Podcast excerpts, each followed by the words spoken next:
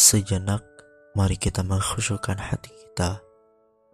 Alangkah sangat pantasnya kita jika bersedia menyampaikan sholawat berselimut salam syahdu kepada sang kekasih Allah yang menawan itu. Perang Badar, tepatnya pada suatu malam yang spektakuler di bulan Ramadan. Sungguh, di dalamnya terdapat ibrah yang sangat menakjubkan, menjadikan sang kekasih Allah sebagai aktor utamanya.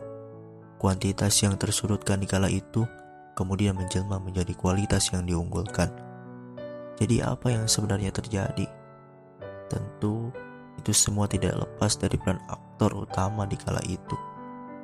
Lalu apa yang dilakukan sang kekasih Allah sebagai aktor utamanya?